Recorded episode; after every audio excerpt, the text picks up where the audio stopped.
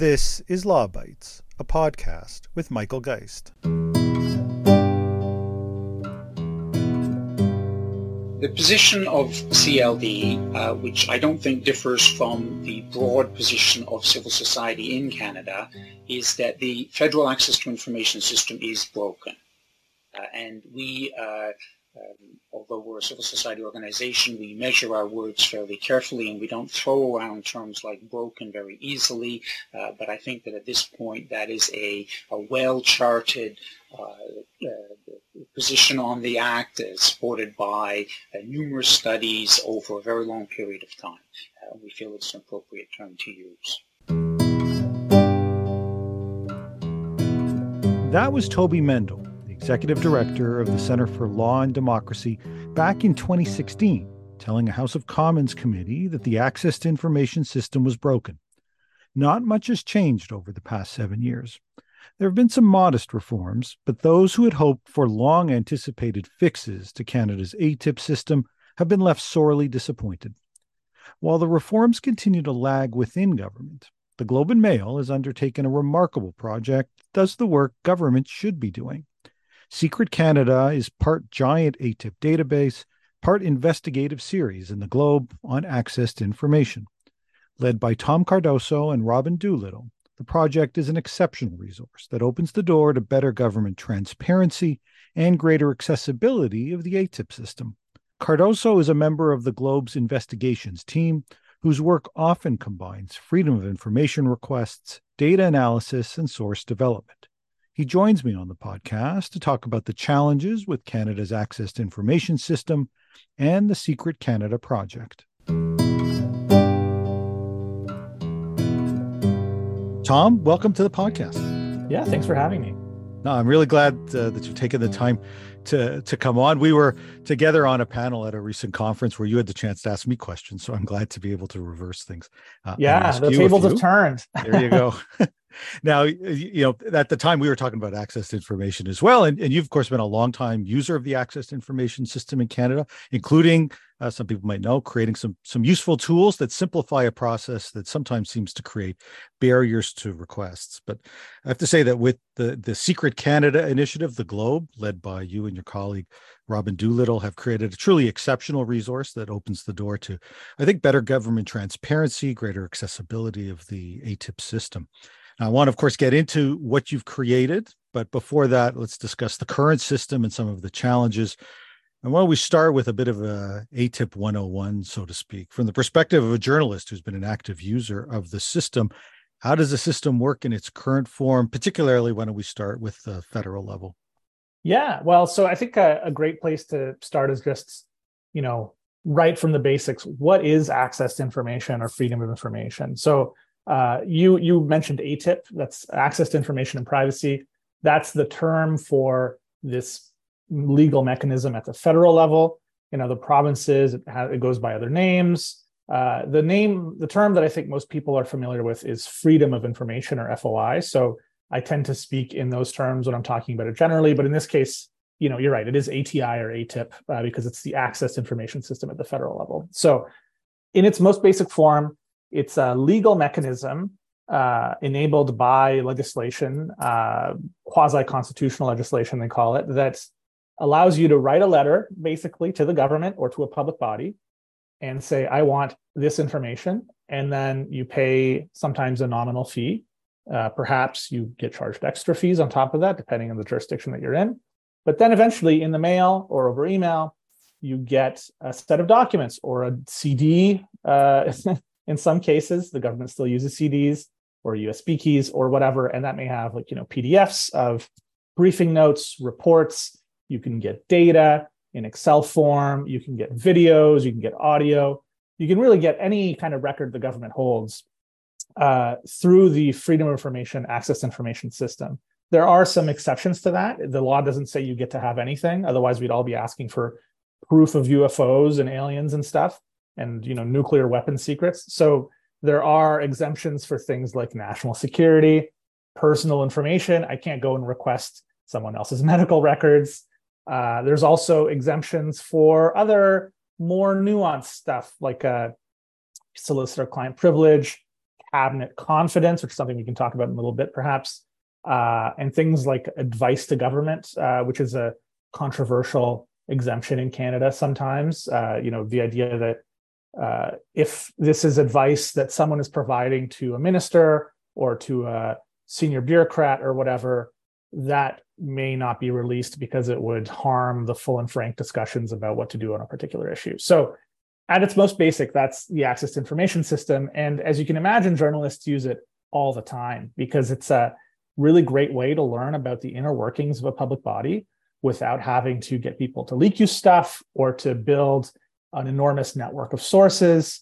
So it's just a, it's a tool in uh, you know many journalists' toolbox uh, that they use on a daily basis. I think you know right now I probably have 30 open FOIs and ATIPs. Uh, but there are months when I'm you know really rolling on something that I might have 60, 70, 80 FOIs open. A lot of people here at the Globe and Mail also use FOI and ATIP all the time. So it's a system that gets used a lot by journalists. But the last thing I want to note, which is really important, is that most people only hear about FOI when journalists talk about it. And so there's this misconception that journalists are the primary users of these mechanisms. Uh, and so, you know, often that leads to this issue. I get a lot of email from people saying, like, boo hoo, I don't have any sympathy for you journalists. Like, who cares? And, you know, fair point. Like, I wouldn't care either. But the truth is that freedom of information and access information is actually used mostly by normal civilians, like the public. It's uh, journalists, the media. Uh, I don't remember the exact stat, but they are not the majority by any means. Most of the users of the system are normal people, the public, and businesses. So it really is a, a system that gets used a lot more than people realize. The, the fact is that they just don't use it until something goes wrong in their life and they need to understand why the government made a certain decision or they're aggrieved in some way and they need to they want to understand why uh, gosh the example i always use is like you know why isn't my trash being picked up as frequently or why am i paying more in this like you know municipal tax or whatever? That's the kind of stuff that's the the meat and potatoes of atip and foi yeah. Okay, that, that's a that's a great introduction. You, you, know, you close by referencing something like trash pickup, let's say at the municipal level, which mm-hmm. highlights the fact that these systems extend beyond just the federal government into provincial and municipal governments as well. Are are all the systems roughly similar? Are there any that that stand out as someone who's, you know, essentially launched requests with I think just about every all of them at least to create this project uh, that mm-hmm. stand mm-hmm. out as doing it particularly well? Yeah, so the I think it's important to note that uh, there's many different FOI systems in Canada. There's one for each province and territory, and then there's one for the federal government. So, uh, you know, you can, if you're looking to find out stuff about uh, police force or about a municipality, you're going to go through the provincial legislation for that. Uh, if you, you want to find out something that sits within the federal government universe, you're going to go through the feds. But uh, that means that we have you know a lot of different systems that all kind of look the same but in practice work fairly differently.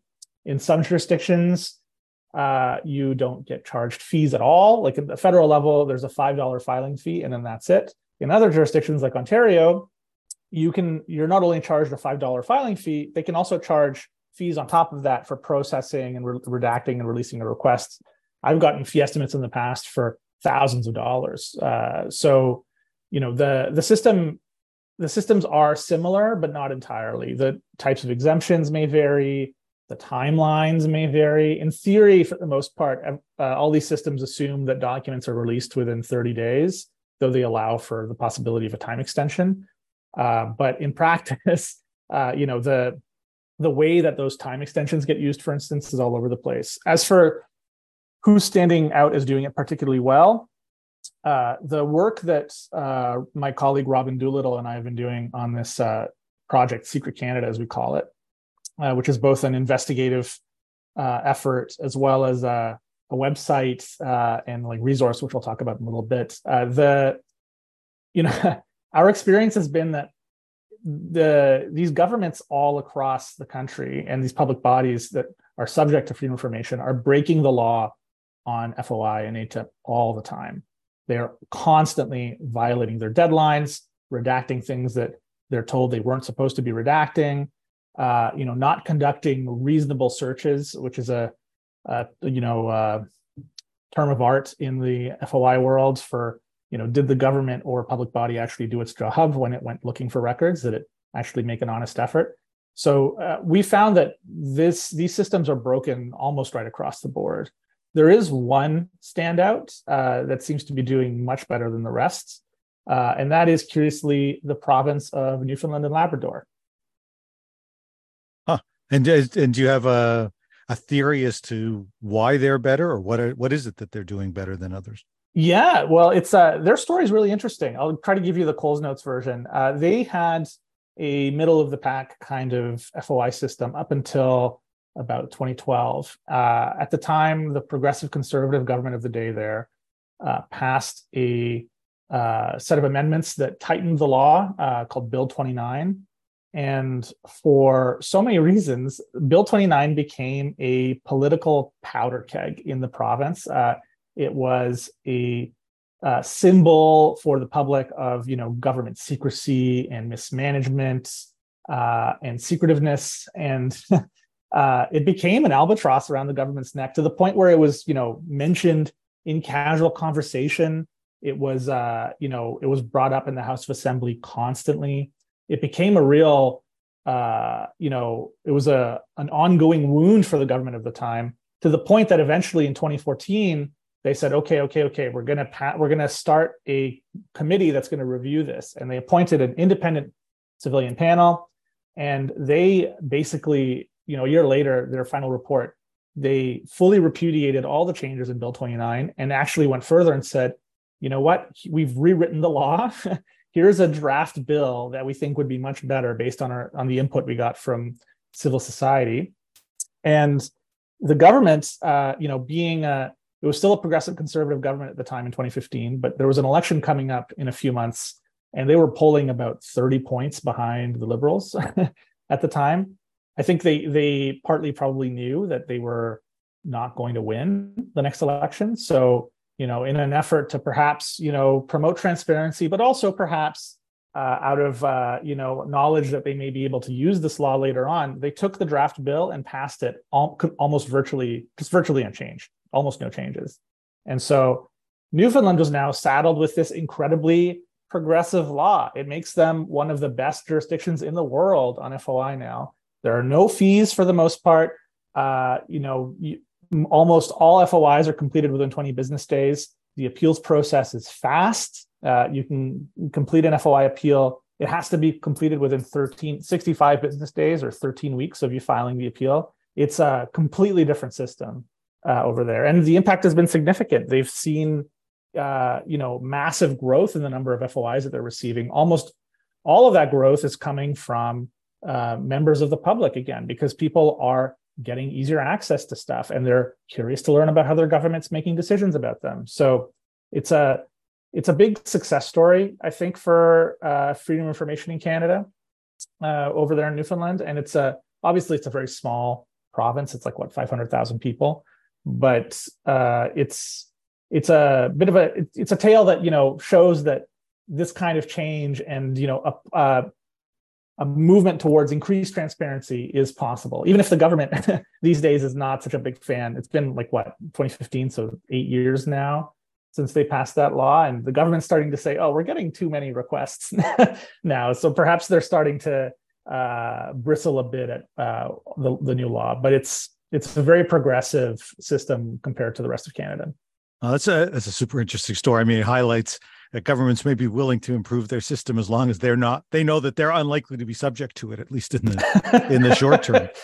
Um, which is going to be a rarity, which may, may mean that it's somewhat difficult to to replicate.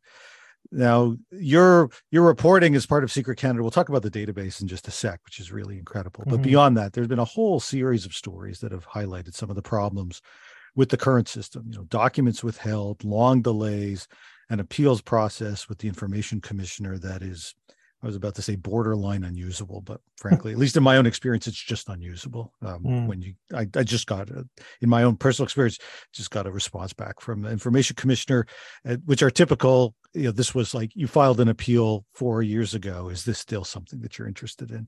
Um, as they turn to it years after the after the issue first arose. Now, I had the information commissioner on the podcast last year, and she identified some of her preferred reforms. But you know, mm-hmm. someone who uses the system and reports on it, what do you see as some of the biggest areas in need of reform? Well, I can tell you, uh, there's a few things that come up again and again for me as a user. I think uh, timeliness is a big one. You know, like uh, I don't expect to get anything anymore in under 60, 90 days. And even that feels like a miracle sometimes. I'm routinely getting at the federal level extensions that are, you know, they're asking for an extra 120 days, which now puts us at like, you know, almost half a year uh, waiting for documents or longer. So I think that's a big problem is the files are just not going out the door on time. Uh, and often they're even delayed beyond that, which means that the government's breaking the law when that's happening. Uh, so delays are a big one. At the federal level, I find myself increasingly having to push back on redactions, often ones that, like in hindsight, are completely needless and uh, senseless. You know, a, a redaction that may be applied for under one of the valid exemptions, of course. But then when you get it unredacted, you say, "Oh my God, this is like none of this was, none of this really met that definition." It feels like, but the only way to do that is to go through the appeals process, which you just mentioned, which is the uh, federally that's run by the Office of the Information Commissioner, which is a a special uh, body that exists, an agent of parliament, I guess they call it, uh, that handles these requests and kind of adjudicates and mediates these disputes. The problem with the OIC is that they take a really long time as well. I have a lot of sympathy for what they're doing because they're fighting for transparency and access, but you know, ultimately I it still takes months and months and months for me to get a decision on uh, an appeal uh, if it's anything more than if it's even remotely complicated. If i'm saying you know i want this unredacted or i want i don't understand why they would have withheld this or i'm not satisfied with the search they conducted here that those can take four five six months easily. In some cases i have files that i'm waiting on for more than a year uh, in some cases uh, because of you know administrative delays from the government or understaffing at the oic because they don't have as much money as they probably need to do this work so those come up a lot. Uh, there's a million other things that we can talk about, like you know fees being assessed pretty readily by some jurisdictions in ways that are a bit frustrating. The powers or lack thereof uh, for certain information commissioners across the country. Federally, for instance, the uh, information commissioner right now uh, she was granted additional powers in 2019 through Bill C58, which was a uh, a law that kind of tweaked the Access to Information Act a little bit uh, that the liberals brought in. But uh, at the time, you know, there was a big discussion about whether the OIC should have what's called order making power, which is the ability to issue a decision that has the force of a of a court order that says you must release this or you have this many days to comply and release and you know this delay is not acceptable. So you have an extra 20 days and then you have to release the information or whatever. You must unredact this sentence. Uh, in theory, the OIC has this, but in practice, they're starting to be challenged by the government. Uh, the government's taking them to court now to say, no, we don't want to do that. We don't want to respect this order. so that's another uh, point of frustration for me sometimes is knowing that there is you know theoretically this uh, balance of power that exists with the OIC, but the government is becoming increasingly willing to challenge it. Yeah, it's interesting that uh, even the information commissioner, went, having been granted powers, is now still facing some some challenges. Yeah, it frustrates her to no end. She uh, she talks about this constantly. You know the the need for either you know more resources for her office or you know a stronger ability to get uh, governments to or the governments and public bodies covered under the federal law to you know follow her instruction uh, it's a it's a big issue. But I, I, think for her if you were to ask her i think uh, and you have her biggest answer would be resources i imagine right? Yeah that was one that was definitely one of the i mean she highlighted as well some of the concerns around cabinet confidences and right. some of the exceptions being a source of frustration. But of course it's at the end of the day it's service delivery can could she meet the mandate that people have an expectation that people I think reasonably have an expectation that the government would meet? And at the moment, it's just not possible because it's just only there's only so much money and so many hours in a day, and you know mm-hmm. that's that that's a choice that's made by government for its independent officers of parliament. They they've no real way of, of changing that dynamic short of the government making a change. Now, exactly. It's not, yeah. You know, now it's not just the government that that may make some of those change, changes or propose changes. There there is also a standing committee of the House of Commons that looks at access to information, privacy, and ethics, and it, it seems to study this issue pretty regularly. Every once in a while, we get another yet another study uh, on the system. It recently issued yet another study with its own recommendations. Was there anything that that stood out from that process and its report to you? Yeah, well, it was uh, it was interesting to watch the Standing Committee on Access to Information and Ethics. Uh, they call it ETHI for short, for short, uh, ETHI, ETHI. Uh, so the ETHI committee is an interesting committee because it's an it's an oversight committee. So it's always run by the opposition. So the chair is a conservative MP, and uh, the Liberals have a vice chair on the committee and whatever. But uh, they decided to undertake a study last year, an examination uh, of the access information system, and they heard from a lot of people. Uh, they had hearings multiple times between uh, October and uh, earlier this year, I guess, uh, ahead of the report coming out, and um, they came out with a report that had a lot of interesting recommendations but, but a few jumped out for sure. The main one was uh, in, so before I talk about this, let me just like rewind a little bit. In 2015, when the uh, during the during the the last big election that we had when the liberals took over, uh, the part of what was on the liberal platform was we are going to uh, amend and improve the access information system. I'm sure you remember this. It was a big deal at the time because you know it was such an arcane issue, and it was here it was on a uh, major party platform. And one of the things that they said they would do would be to bring ministers' offices under the Access Information Act. So, uh, you know, for the five people uh, who are listening to this who you know may not work in government or in the law or whatever and not be familiar with this there's usually two two branches of uh, uh, in the government right? There's the political side and there's a public service side. And the political side is the ministers their uh, you know their staff uh, and then there's the public service side which is like the departments themselves the deputy ministers assistant deputy ministers all the way down to policy analysts and whatever. Uh, all of the public service side is covered by the Access Information Act, but none of the ministers and political side is covered by the law. And that's unusual. Uh, in the rest of the country, for the most part, everyone is covered, right? You can ask for a minister's emails. I could uh, go and ask for, you know, uh, uh Doug Ford's political staffers' uh, reports, or what I can do that in Ontario. You cannot do that federally. So uh, back during the election campaign, the uh, Liberal Party said, okay, we are going to bring ministers' offices under the law. And, you know, come C58, which was those amendments to the Access to Information Act in 2019 that I mentioned, that wasn't in the law. there was nothing about that in the law. There was uh, some stuff about allowing requesters to see the names of uh, minister staff if they were captured in emails by the public servants, by the public service or whatever, but there was nothing really about getting ministers' offices kind of covered under the act. So this has been a rallying cry for people for a long time. They're saying, you guys said you would do this and you didn't do it. And so, you know, lo and behold, that's one of the promises, that's one of the recommendations in this uh, report is bring ministers' offices under the law. Let's do what uh, we were told would happen eight years ago. Yeah, it's, it's a that I'm glad you you raised that one in particular, that particular recommendation, because you know the government's response to this report was frankly to reject many of the recommendations in a response that has been described as flippant and short.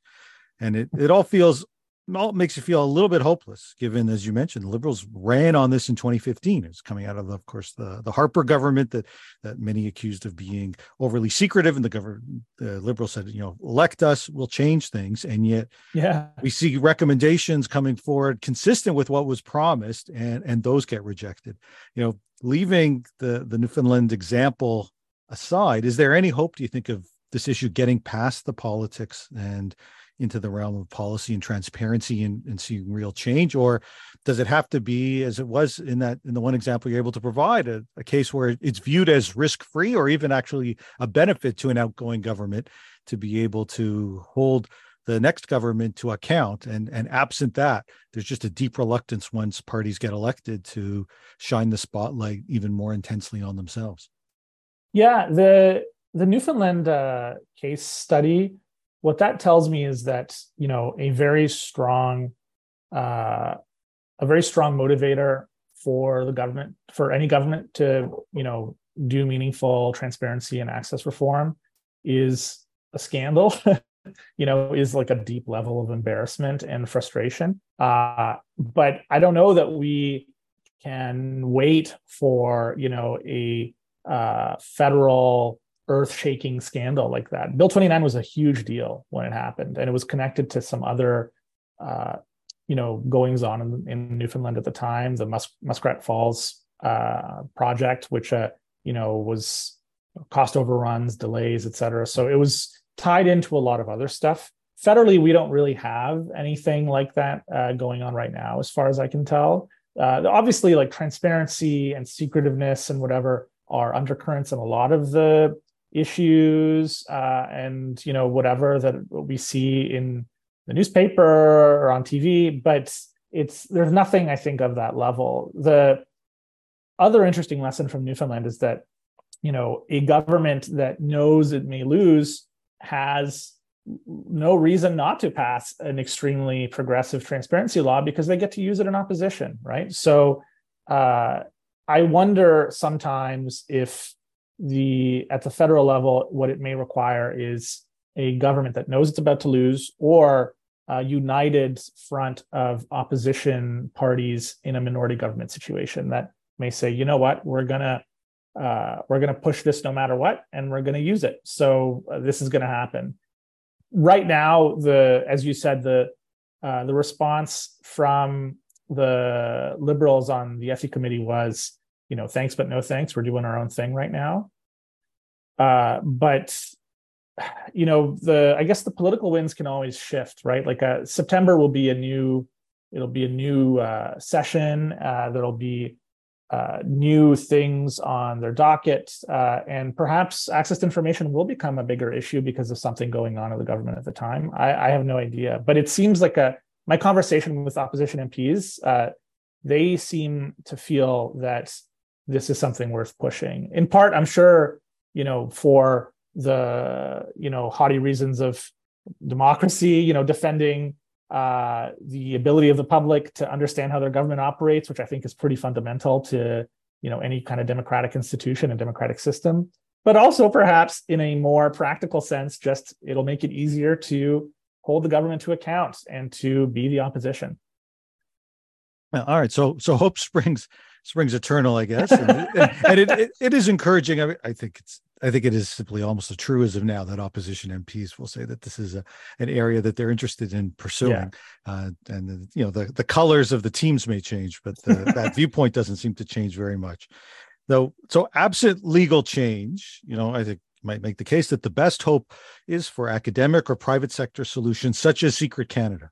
Uh, can you talk a bit about the origins of the project and how long has it been in the making? Yeah, so uh, my colleague Robin Doolittle and I sat down uh, about 20, 20-ish months ago. It would have been October, my goodness, what are 2020, 2021, October 2021. Uh, her and I sat down and we were talking about how frustrating it was that journalists often, you know, uh, when they're chatting with each other just casually, uh, or over coffee or lunch or whatever, just belly aching about, uh, you know, freedom of information, you know, exchange war stories about, oh my God, like, look at this crazy thing that happened. I was told this didn't exist, but I had the document already. So obviously it did exist, or stories like that. But we realized that we were both frustrated by the fact that we all complain about this, but we don't really report on it or try to, you know, examine it in the same way that we might a budget uh, or a trade deal or you know a new piece of legislation or whatever so we wanted to train our uh, you know journalism i guess on the topic of freedom of information And we knew from the beginning that it was going to be a hard sell and an uphill battle because it's, you know, perhaps the most boring topic of all time.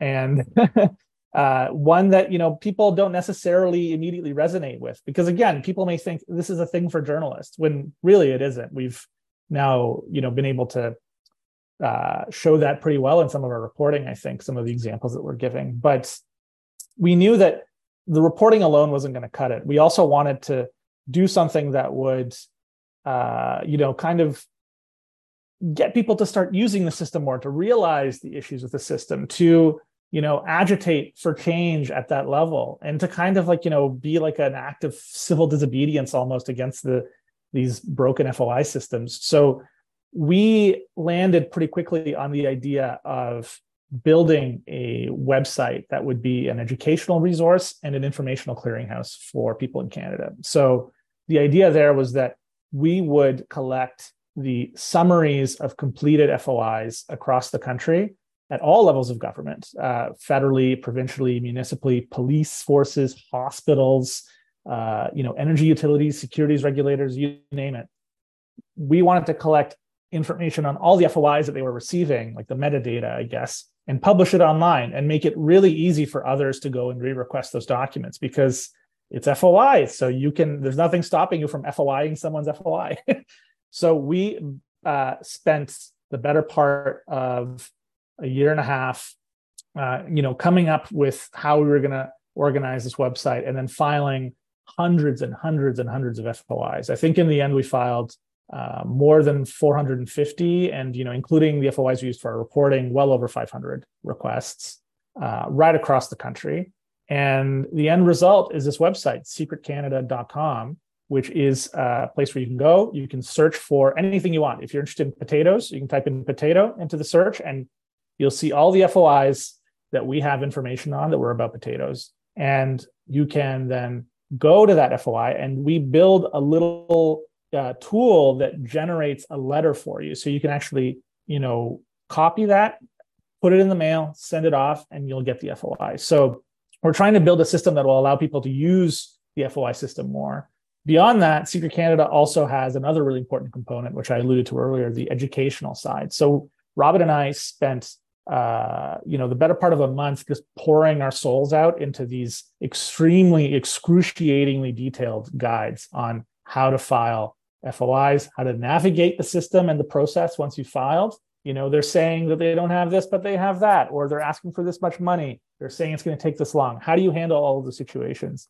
And how to appeal, which is probably the hardest part of the entire process because it's really inscrutable. Uh, you may get hit with all these legal arguments. In some cases, you know, the other side hires a lawyer to fight you. And so, what do you do about that? So, we have all of these uh, guides and tooling and we also built uh, this. This is something I'm pretty uh, uh, excited about. We built a letter generator that generates templates for certain types of FOIs. So if you're looking for a report, there's a letter generator template that you just plug a couple of things into, and you're off to the races. If you want a police report, you can uh, type it up. If you want a database, there's language that helps you get a database file. There's uh, I think 10 or 11 templates on the website right now uh, under the, the guides page. They're really useful. Uh, they're, you know, kind of bulletproofed from, uh, you know, com- combined decades of experience between multiple different journalists at the Globe and elsewhere.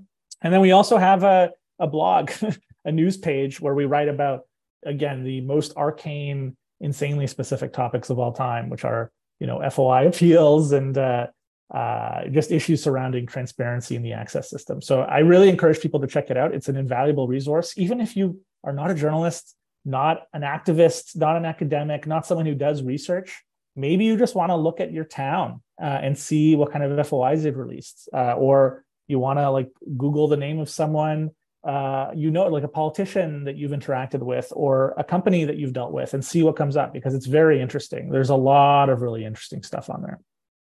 I mean, that's just it's it's awesome. I mean, what it's an amazing initiative, and it's incredible to hear you describe all the different tentacles and and developments that have come with it. I have to say, I mean, it it brings back memories both of my late colleague Ian Kerr, who uh, as mm-hmm. part of one of his projects many years ago and on equity one of the deliverables was to create guides to try to help people and this this sort of advances that and takes it to some a really interesting level and I've, I've been involved with some foundations that have tried to fund some of this kind of work to see all of this come together and come together by uh, by a private newspaper is is or news organization is is a is a really amazing thing to see have you have you had any pushback from any of the access to information offices saying i don't know copyright related concerns about republishing some of this data or dragging their feet and not wanting to see uh, that the information being made available in this way?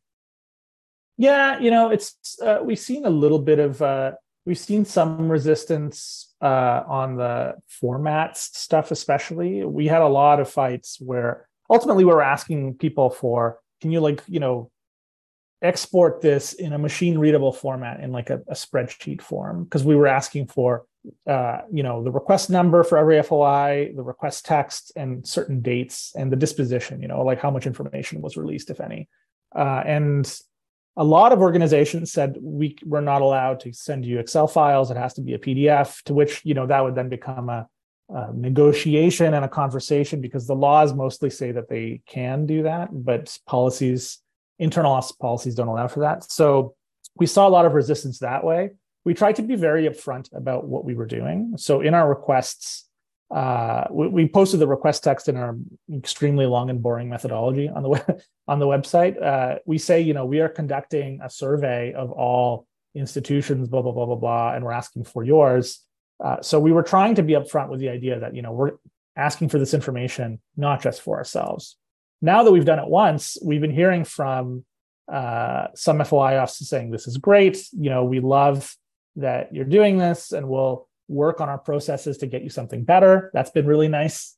Uh, but otherwise, for the most part, we haven't heard from a lot of these FOI offices. I think they're maybe you know too busy googling their you know municipal neighbors or whatever and, and seeing or looking them up on secret Canada's say like oh okay like uh, how much did uh, the town the town over release compared to us? How, how are we faring? So uh, there's been some pushback, nothing on the nothing on copyright or anything like that. I mean, that would be a really interesting argument to be making. Uh, we were very careful to not publish any. We only asked for general requests, like information requests, not anyone's, not personal information requests. We did not want those. Those are not accessible to other people aside from the person who originally filed the request anyway, so they would be useless.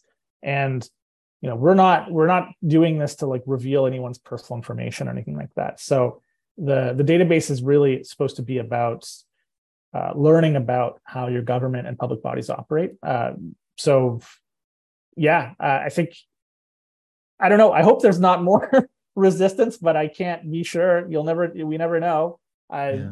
I i suspect it's only a matter of time before uh, at least one organization gets their hackles up. But so far, nothing, nothing negative. Nothing. Yeah, no, that that could be. I mean, it's interesting. I I was on the board of CanLII for quite a number of years, the Canadian mm. Legal Information Institute, and so they publish all the case law and statutes.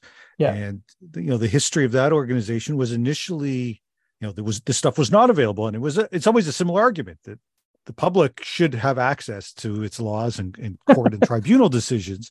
Yeah. And at that time it was the law societies that took it upon themselves to do this a bit of a as a cost saving measure because they were spending a lot of money gaining access to materials that people should have had access to and the, the broader public access was just a happy byproduct. But mm-hmm. you know initially some of the courts were really concerned about some of this you know how how authoritative was this going to be? What were some of the other implications of having this third party publish it? But you know over time it shifts and flips on its head and courts come to rely on sites like CanLII to make their information available and perhaps the same right. will happen here. Yeah well, we we'd like to for our next round we're gonna we're gonna it'll be an interesting test because we'll see one if like anyone is re- responding to us differently. But uh, we're also going to try to be really proactive in helping them help themselves basically. So uh, we've talked about you know maybe we create a special page on the website for them that shows okay here's how to export data from the system that you're using. Or it may say like you know here's in you know really annoying detail why we need excel files. You know here's why a pdf is bad and why it's going to create problems for us. And it may be bad for you too because it'll mean that we can't include the data that you sent us which will mean that there's a big fat zero on your page as opposed to 3000 for the you know town uh 10 miles over or whatever. So the yeah like i think uh the next round is going to be a real big test of the foi system because now they know that we're doing this and they can go to the website and see it right? So i'm very curious to see how they respond.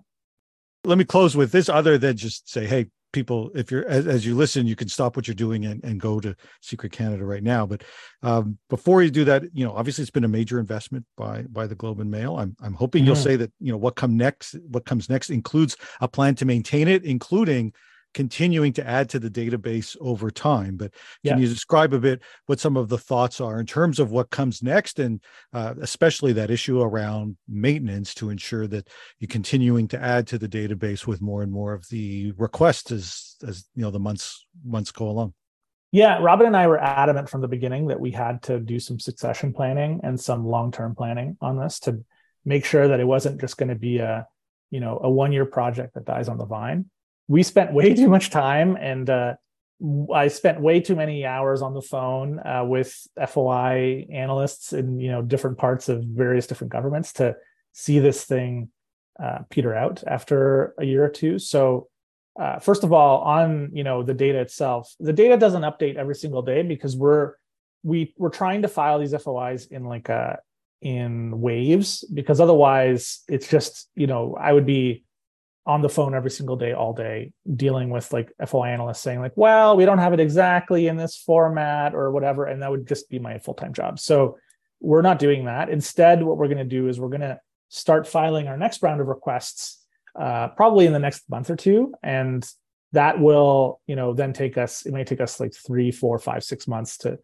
uh, get all that stuff back, clean it up, and get it into the database. But we are going to be updating the database, and there will be some small updates in the meantime uh, from the stragglers who've taken a year to respond to a request that should have taken two weeks.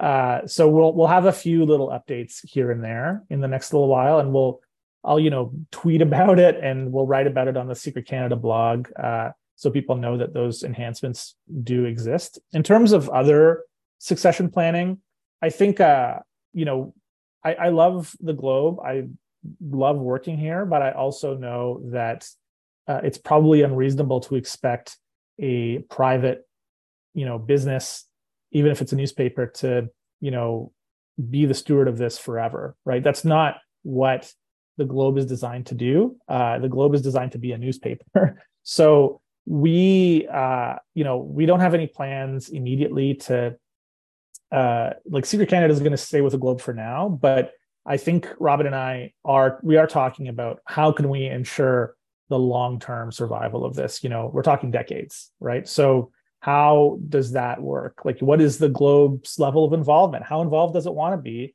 And what are the other types of organizations or parties that may want a part in this? I mean, we've been getting a lot of emails from people saying, "How can I help? You know can i donate money? To which the answer is please don't. It'll just create so much more work for us if we started getting a bunch of money in the mail. Uh, but uh, we are we are starting to have some conversations about how this can be maintained over the extremely long term. Because you know until until these uh, all these different governments come together to create a system that makes secret canada necessary so that we can finally pull the plug we're going to keep running it I think is the the answer. That's a it's a long term commitment. I certainly commit to continuing to use it, uh, and you know I'll be filing a bunch of FOIs in the near future, as will Robin. But beyond that, uh, I think the the service that it provides, and also the the institutional pressure on some of these organizations to improve their response times, improve the types of responses that they send. You know, we don't want PDFs, we want Excel files uh, and you know the pressure it creates on the bigger levels of government to do this themselves it's only going to work if the website continues to exist. So uh, yeah like there suffice it to say there's succession planning in the works and we are certainly you know in it for the long haul. Well you know listen this as i say this is truly remarkable initiative. Thank you to to you and to your partner in this, Robin, for for undertaking it, for the Globe for supporting it, and thank you for coming on the podcast to talk about it. Yeah, I just I just want to say, you know, if if you have any, if you're curious at all, you should definitely go to secretcanada.com. The best thing anyone can do to keep this project going is to use it. and you know, if you use it to file an FOI, let us know because that also helps us grow the project and understand how people are using the system. But yeah, I, I'm really excited to see people starting to use Secret Canada because I think it's a it could be a really powerful resource.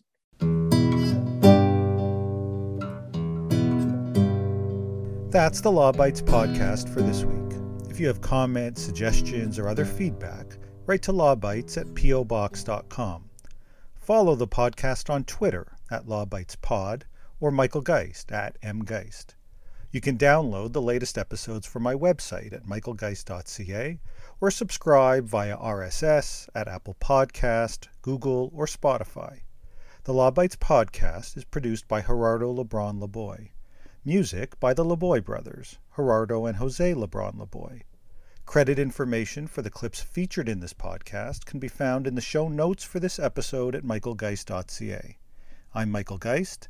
Thanks for listening, and see you next time.